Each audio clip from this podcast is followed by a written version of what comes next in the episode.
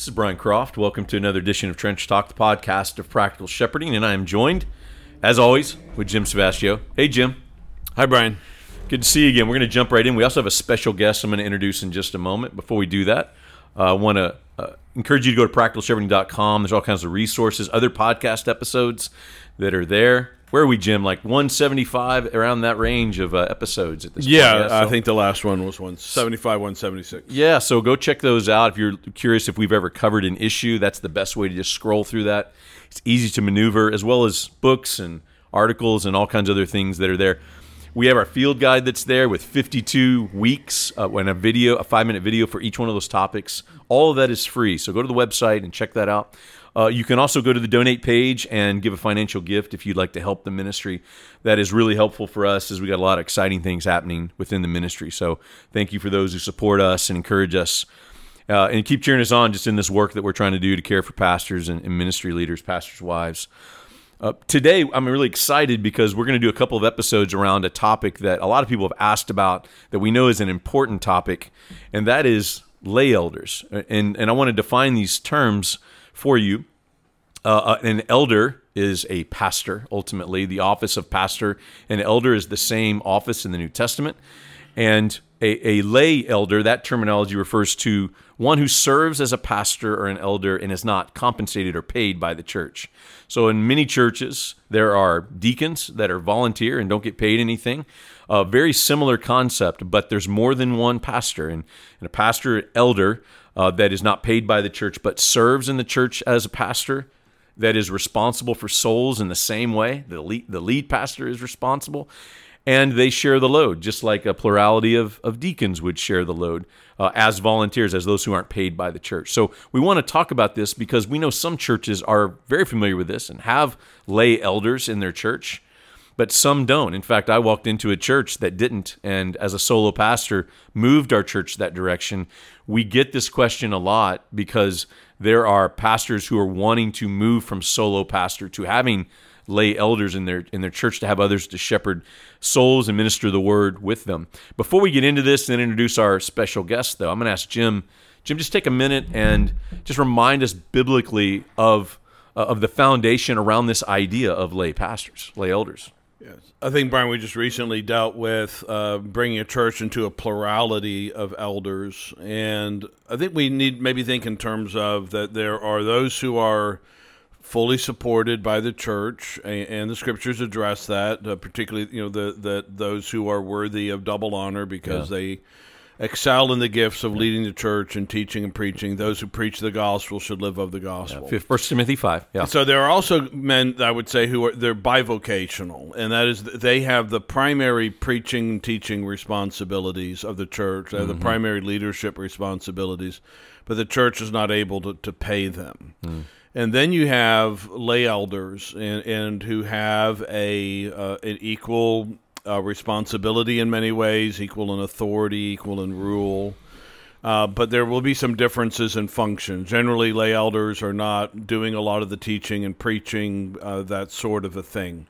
And so I'd make those distinctions so, when, so that I know we often use the expression lead lead pastor and that sort of thing, which is uh, I understand what's being said. It's not generally been part of our church tradition to use uh, that language, and so uh, we would have talk about having a plurality of elders or multiple pastors. All of them shepherd the flock, uh, but there's some difference in function, and and that generally would work itself out into mm. you ought to be doing this full time if you're able to do this full time or you long to do this full time. Yeah.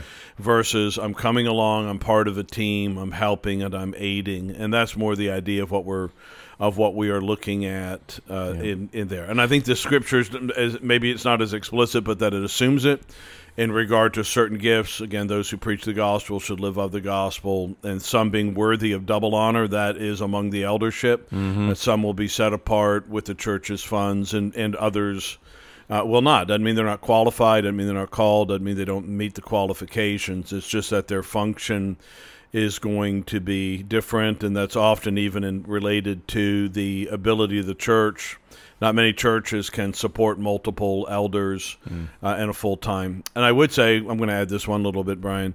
Uh, I think lay elders. It may well be good that the the a lay elder does receive some kind of stipend, whether annually or biannually Yeah, or whatever, okay. that uh, acknowledges the love and affection and esteem because the labor is worthy of their hire. These men are doing labor, and we're going to talk about Yeah, that. right. Sometimes they're they're putting in multiple hours a week. And I think it's just to find some way to compensate men uh, with that. We could talk about maybe some of that, uh, even compensation for driving, compensation of books, allowance for conferences, those kinds of things they may be able to attend. Yeah, no- So I did did want to throw that out. So I mean, it. But we are generally speaking about somebody outside of a bivocational role. They're not in a primary leadership role, but they are part of the what we call the pastoral team or the team of elders or pastors. I think we'll get into a lot of that too as this conversation goes. So I appreciate you sharing that, though, Jim. And uh, and so I want to introduce our special guest. Charlie Hall is with us. Charlie, thanks for um, thanks for being here and being a part of this, uh, taking the time to come and have this conversation. So Well, thanks for having me, Brian. Yeah. It's great to be here. so you uh, you are a lay elder, and again, I want to clarify: elder and pastor, same terminology. Don't get confused by that. But you have been a lay elder of the Reformed Baptist Church of Louisville for how long, Charlie? For 14 years, I think. Okay. Since 2008. But you've been there how at the church how long? I've been at the church since, formally since 1998. Okay, 1998. Right. So about 24 years. Okay. Tell us a little bit about yourself. Uh, let the listeners know you're just a regular person uh, that served the local church. So, what you know, what what are some things about you that would be helpful for people to know? Um, I'm married to my wonderful wife, Donna. Okay. We have four children. The oldest is an adopted girl. She is now, f- she'll be 40 this year. Wow. Okay. Then we have three boys uh, of our own that uh, are 29, between the ages of 29 and 20. Hmm. And uh, we came to the church in 1997. We began coming. And that was when I had first had my eyes open to a better understanding of the doctrines of grace. Mm. And that also ended our approximately seven year journey of jumping from one church to the next looking for what we were what we thought we needed what we thought was was best Yeah. and certainly discovering the doctrines of grace brought those things into sharper focus for us we began attending the church when we lived 60 miles away Wow. and uh, drove down every Lord's Day for about six months and then moved to the area so that we could be nearer by. So you moved to the area for the church. Yeah, Yeah. because it basically we moved around the, the rim of a wheel with my work at the center. Okay. So we didn't move further away from work. We just moved closer to church. Gotcha. Will you tell everybody a bit about your work that you've been that you've been doing all these years? Yeah, I worked for 32 years as a chemical engineer uh, for the same company, which was called Dow Corning. It is now a part of Dow Chemical. Hmm. Um, but I worked in the plant in Carrollton, Kentucky for 29 of those 32 years. Okay. And uh, it was within the environment of that plant that I met a man who actually attended the church here and still does Huh. who was conducting a Bible study that was introducing the doctrines of grace, and that's what started me into that, Hmm. to learning about that. And that's really when I, another thing I should mention is I was converted as a, uh, as an adult. I was converted as a married man, What age were you converted? so I was about 23. Okay. All right. And uh,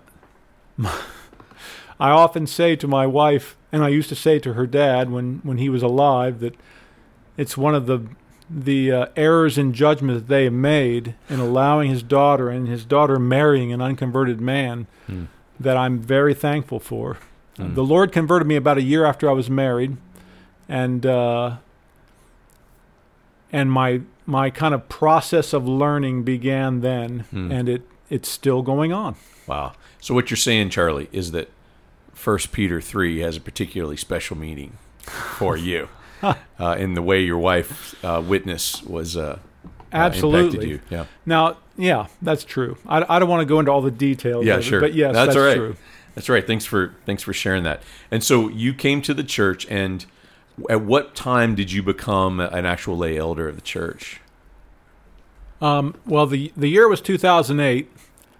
I initially expressed an interest uh, in a desire to be in the eldership in 2004, and that and we went through a process of me doing some more teaching in the church and getting more familiar with all the people in the church. And then by our constitution there was a vote and I came up just a hair's breadth short of the the needed votes to become an elder. So I didn't and that was fine and I went on Hmm. for another 4 years Okay. during that time, I continued learning. Obviously, I also continued to to get to know the folks in the church better and better, as is kind of a normal relational process.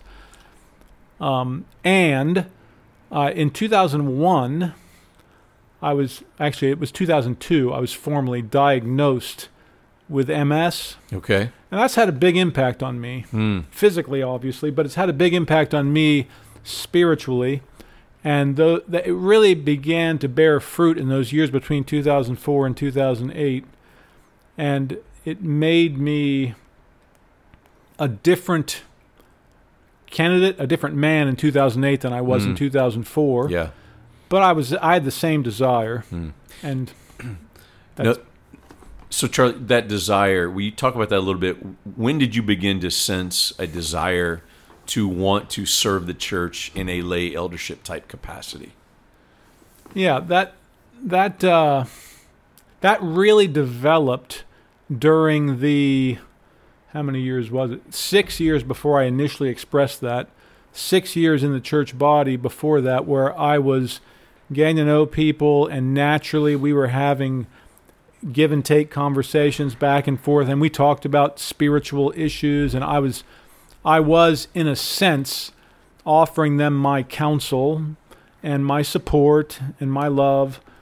And it was during that time of 2004 that I realized, in re- actually in reading through the qualifications of an elder, that I have I have a desire to help people to serve people in this church in this way that I'm doing, and I would like to uh, uh, formalize it to make uh, them more accessible by me and vice versa. Mm-hmm.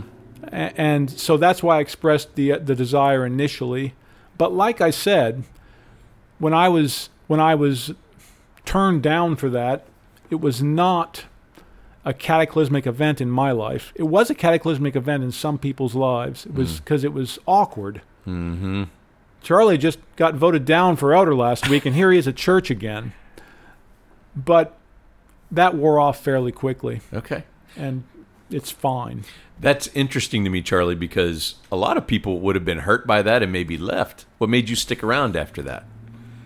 Well, I mean, the bottom line is the Lord made me stick around. Sure. Yeah. But if you think if you talk about it humanly, what made me stick around was the fact that I was still doing exactly what I wanted to do, which mm. was relaying to people, trying to understand their burdens and trying to help them where I could. Mm. And and sharing my burdens with them and having them help me where they can. Mm. Because I certainly had those, especially early on after my diagnosis, where I had a lot of questions and a lot of uncertainty about the future, and uh, and so we were able to have a good back and forth relationship. I was able to have that with with several men in the church and many people in the church. That's great. Jim, I want to turn to you as you hear Charlie tell his, his initial story about you know bec- becoming an elder in that process of the desire. You were his pastor at the time. Yes. and and and you you all are it needs to be said you all are both very close friends and have been for a long time Yes. so will you share a little bit about that season that he was articulating 2004 2008 first turned down stayed around became an elder eventually was diagnosed during that time what, what are some of the observations from you during that time Yeah, I mean, obviously the fact that I and I'm trying to remember we had at least we had two other elders I think at that time. Uh, we obviously had confidence in Charlie. Uh, you know, it, the the awkward thing you mentioned that you know we're we're good friends. Uh, we spend we've spent a lot of time together. Our families vacation together. We've we've been to the Smoky Mountains. I don't know, 15, 16, 17 times probably together as families. Our kids grew up together. Our wives are very close friends, etc. And I, I think that that was actually a stumbling block to some in the congregation. It was kind of like, mm. oh, you get to be Jim's pal, maybe you get to be an elder, and, and I, I really that really hurt me. It really stung because mm. I thought, do, it, do you think I lacked that integrity? I have other friends here that I didn't put Yeah. forward. You know, it wasn't. I mean, granted, Charlie was greasing my palm. And, no, I'm just kidding. No, Well, full, Charlie, full disclosure, I'm Jim's friend because of Yeah. the benefits. You know, just got, oh, I, just got to be I have. up. I, well, believe me, I, I've thought sometimes when I get to be uh, when I. Uh, I, I, I've gotten because our church is a generous church. I've thought sometimes, oh, people want to have uh, us in here. Go ahead. Keep going. Sorry, we're. Um, Okay, Jim, finish what you were saying. Good. yeah, sorry, we had a little interruption there. Somebody came We in. did, yeah, that's all right. Came in and uh, to the recording. This, we are in Well, real time, We're baby. in this real is time. the- we are located near on a busy street. people here, walk by and wave and to us while we're recording. Somebody Fire trucks go by. You maybe hear Yeah, all those. kinds of things. Here we go. Yeah. So anyway, I mean, I was making a, a, a side comment about something else, but get back to, um, you know, I I believe Charlie was a man of integrity. I believe that Charlie uh, fit the qualifications. I believe that we needed extra help as an eldership. Uh, that uh, that Charlie had, had gifts and abilities, particularly in in teaching. Uh, he hasn't done as much preaching; he's done a little bit, but but more uh, Sunday school, and then certainly saw his benefit as a as a counselor, Yeah, uh, yeah. and somebody that could offer good counsel, practical counsel, is knowledgeable in the scriptures. Um, Charlie's not had formal training. Uh, you know, our our lay elders generally have not had formal training. Uh, they've not they're not seminary trained, but they are theologically equipped. They meet the qualification in regard to uh, knowing sound doctrine and being able to uh, defend that and refute false teaching and those sorts of things. Yeah. Yeah, so that's kind of a little bit from uh, our perspective. So we saw that, then with Charlie's MS, which obviously he continues to have, and this occasionally is a discussion about how much longer can you do this, given some of the mm-hmm. Yeah. bodily weakness attendant with that, and, and we have to be mindful. We're not always as mindful. He, he handles it so well, and he handles it so uncomplainingly that you can. It's easy to forget that he has it, and Yeah. because he's so willing to serve and to do things uh, and stretches himself, you have to be careful. You know, so I'd say this one of the lessons: we got to be careful not to take advantage of our lay elders uh, in this, but. Uh, it, it came around actually, you know, between the, the that first vote and then later on, some of the people that had said no came to me and said, uh, "I've changed my mind on, on that and would love to see Charlie put forward again." Yeah. Okay. uh, and so that happened. Everything went much much much uh, more smoothly, and and there was unanimous, if not near unanimous, um, uh, consensus with the church. Jim, thanks. I want to turn back to Charlie on this because so Charlie, and by the way, I, I'm convinced just as I'm listening to you, and I'm, I'm sure others are thinking the same thing that that your uh, you serving as a lay elder with MS and the the challenges that have come with that. Uh, I would think God used that even even though we would talk about maybe some of the physical restrictions and as he just mentioned that that God used that to even enhance your ministry among your people, knowing that um, that you you have these you have a struggle that is similar to other people and able to empathize and relate to that. Um, have you found that to be true through the years as serving as a as an elder? Uh, yeah, definitely. I found that to be true. It's definitely, it is something God has used in my life, in my heart, to shape me in a way I would not have been shaped if I didn't have it. Yeah. And it enables me to empathize with others in our congregation who have the same type, the same family of physical struggles in a way that I couldn't have and others can't sympath- empathize anyway Yeah. if if uh, if they don't have it. Yeah, So I, I understand it in a way that, that others don't. I'm sure you do. And I want, Charlie, I want to turn to. Uh, so you became a lay elder. So it took a little while. Uh, round two came. People affirmed that, uh, which also, I mean, is I'm sure is maybe hard that is initially. There's, I assume there was probably an encouragement that comes watching people. Even just Jim talking about, oh no, I changed my mind. Something changed their mind, and and th- there would be no way to to point to that other than just people continuing to watch your life, experience you in the church in the way they did, to where they saw you, that you would be, make a good elder. You become an elder. What was that like? So based on like your, you have these expectations. Yeah. Almost, you know, four years later, you finally get to be in this place that you were desiring and, and wanting. Uh, what kind of expectations did you go into, and then what was it like when you actually experienced what it meant to be an elder? I would say that that my expectations going in were that we were formalizing something that I was doing already, and I expected it to be much of the same. I think that what I what I ended up experiencing, and it's hard for me to it's hard for me to go back in time and say, did I experience this right when I started, or what did I learn it as I went? But there's a lot there's a lot more to shepherding a flock than simply uh, counseling with them and empathizing with their struggles and and so forth. And some of those things I was not I did not expect. I was not I was not uh, floored by them, but I did not expect them. I've had in my 32 years in industry, I've had a lot of what what industry calls leadership training, Mm-hmm. and I know a lot of the the theory and the little tricks and practical things that go along with that. Uh, and I use those things. I use those things now, but I didn't expect to use them Hmm. because I don't think about. I did not think about my my role in the church once I was a lay elder as being similar to my role in the workplace where I was leading a global department of people. Yeah. But there were more similarities than I expected. Yeah. Yeah. Not complete, but there were more similarities than I expected. Yeah, that's good. So I tell the story when we finally moved to plurality of, of pastors, elders, and we we affirmed three men for that role. And it was year six uh, at Auburndale that this happened. And I'll never forget um, when they officially were affirmed, and we had our first meeting. And I I, I kind of call it the the giant, you know, you know, just the, the, the garbage dump in a sense. The um, I brought them into all these pastoral situations that none of them were privy to.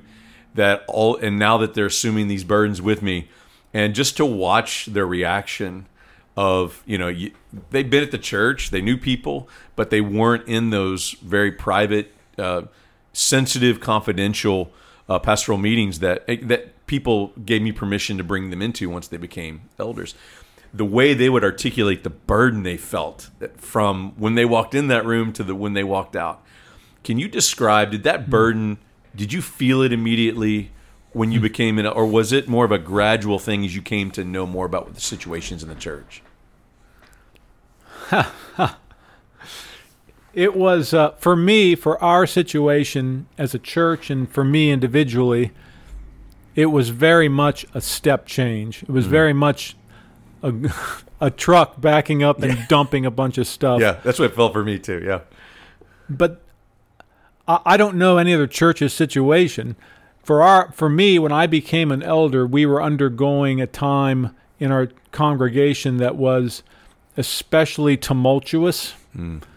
and because of my my training in the workplace, I naturally wanted to step in and shoulder the burden with everyone else.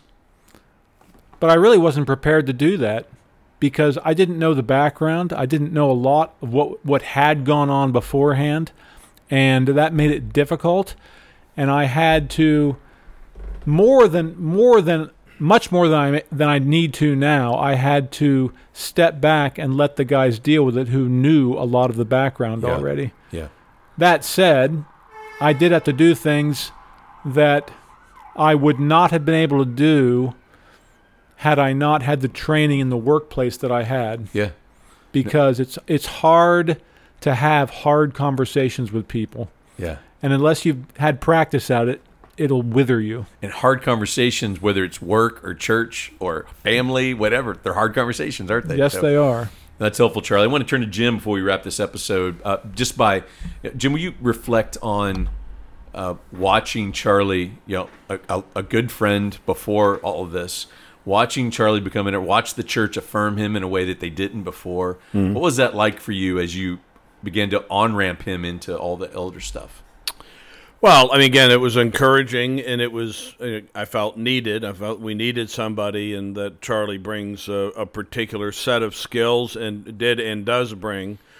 Uh, among other things, Charlie's a very good administrator, which I'm which I'm not. Um, and so Charlie now is kind of if, we had what you would call a chairman uh, of the elders and, and, and runs our elders meetings, Charlie does that. It's it's something he's gifted in and, and trained in. Uh, and and so again, he came in on a really rough time, and I felt badly for that. And I, uh, I mean, I'm trying to remember all the conversations, but he's burdened at work. I mean, so you get a guy. And this is part thing with a lay elder is that he- he also had some some periods of work that were very very weighty that he had to deal with. And then on top of that, you come in and you're tired and distracted from that and have to deal with uh, heavy burden. So we were going through, yeah, what he would call a tumultuous time. We've had two or three of those in my 32 years here. Um, and it's interesting, uh, two of them corresponded with bringing on new elders. Uh, Derek, uh, our, our our other fully supported elder, came in during a very difficult time, and then Charlie came in during a Yeah. very difficult time. Yeah. And so I, I saw the goodness of God in that. Um, it was because we have we naturally spend time together anyway. Um, we would.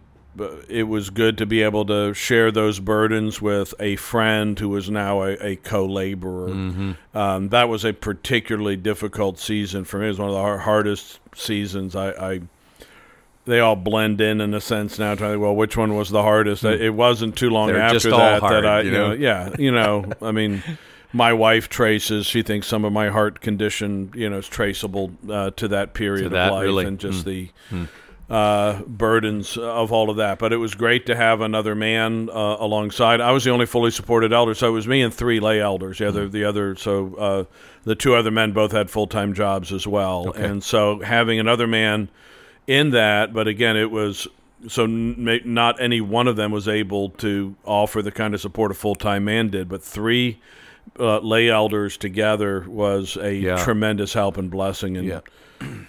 No, that's a great point, and, and I think I want to wrap the episode by, by acknowledging this based on what you said. That we talk a lot about the unique role of a of a, a pastor who's full time pastor. He's got his own own personal burdens. He's got his own family burdens, but then he's taking on all the burdens of of the church as the pastor. But what's not talked about as much is how much a lay a lay elder has those things, and a whole other job burdens that you yeah, articulate. it's unbelievable. that yeah, the- and the- takes on the church burden. Right. So well, I, I think that's a good place for us to stop, but to acknowledge that this is a unique call uh, for men who who have full time jobs and families and all that, and yet are w- part of the call is willing to assume those Yeah. burdens. I can I just say I want to Yeah, just go ahead. follow up on that, and that's just just say, guys, if, if you're in a situation like that and you're and you have lay elders, uh, be mindful of that. Uh, you know, if you feel disappointed that they didn't do enough or that you know whatever something like that, just think about what they're going through. Going through, it, in some sense, they go through. Aside from the preparation of preaching, they bear all the burdens you bear. And plus all the burdens of work, Yeah. uh, and and and very often, you know, like when then somebody comes to the church and say, "Well, who's your pastor?" They get you get you're the one they get pointed to, not them. And I've tried to say I've, tr- I've tried to acknowledge this almost all the time when somebody comes and, and I'll say I'm one of the pastors here. They'll say, "Are you the pastor?" I'll say, "Well, I'm one of four pastors here." And I'll point out the other men. I said, they, "These are the shepherds here," because I want to I want to acknowledge that verbally and I want the church to be able to acknowledge that that that there's so much that couldn't and wouldn't get done without uh, the blessing of these men, and they do it with very little public, often very little to no public recognition. Yeah. And and sometimes without the empathy that comes and says, "Brother, I know you're doing this at great cost, a- and how much we." So I just want to say, celebrate this and Yeah, and absolutely. encourage encourage your your lay elders. We wanted to be able to use this first episode to kind of just lay the groundwork, let you hear from Charlie some. So Charlie, thanks for being here with us. We're going to do a, a second episode with Charlie, and we're going to get into some of these th- these logistics of things of how elders work together. How do you balance that when you have men who have all these responsibilities and yet are willing to come and assume the call and and, and embrace it uh, as part of caring for the church? We're going to get into some of those those details, but let me take a minute and, and pray for you. And uh, as we just wrap this up, Lord, we're grateful for uh, the the men you raise up to serve the church as as lay elders. Thank you for Charlie and his his faithful life and ministry. And we pray, Lord, you'd bless him, you'd strengthen his health, and that you would continue to just strengthen his ministry in the church. We pray also for for pastors who are trying to figure out how to how to move to possibly to having lay elders. How do you evaluate uh, to find elders in the church? All those things. We pray you'd give them wisdom and that they would receive the blessing and the benefit that Jim and their church has received from Charlie and other elders that they've had. We pray all this in Jesus' name. Amen.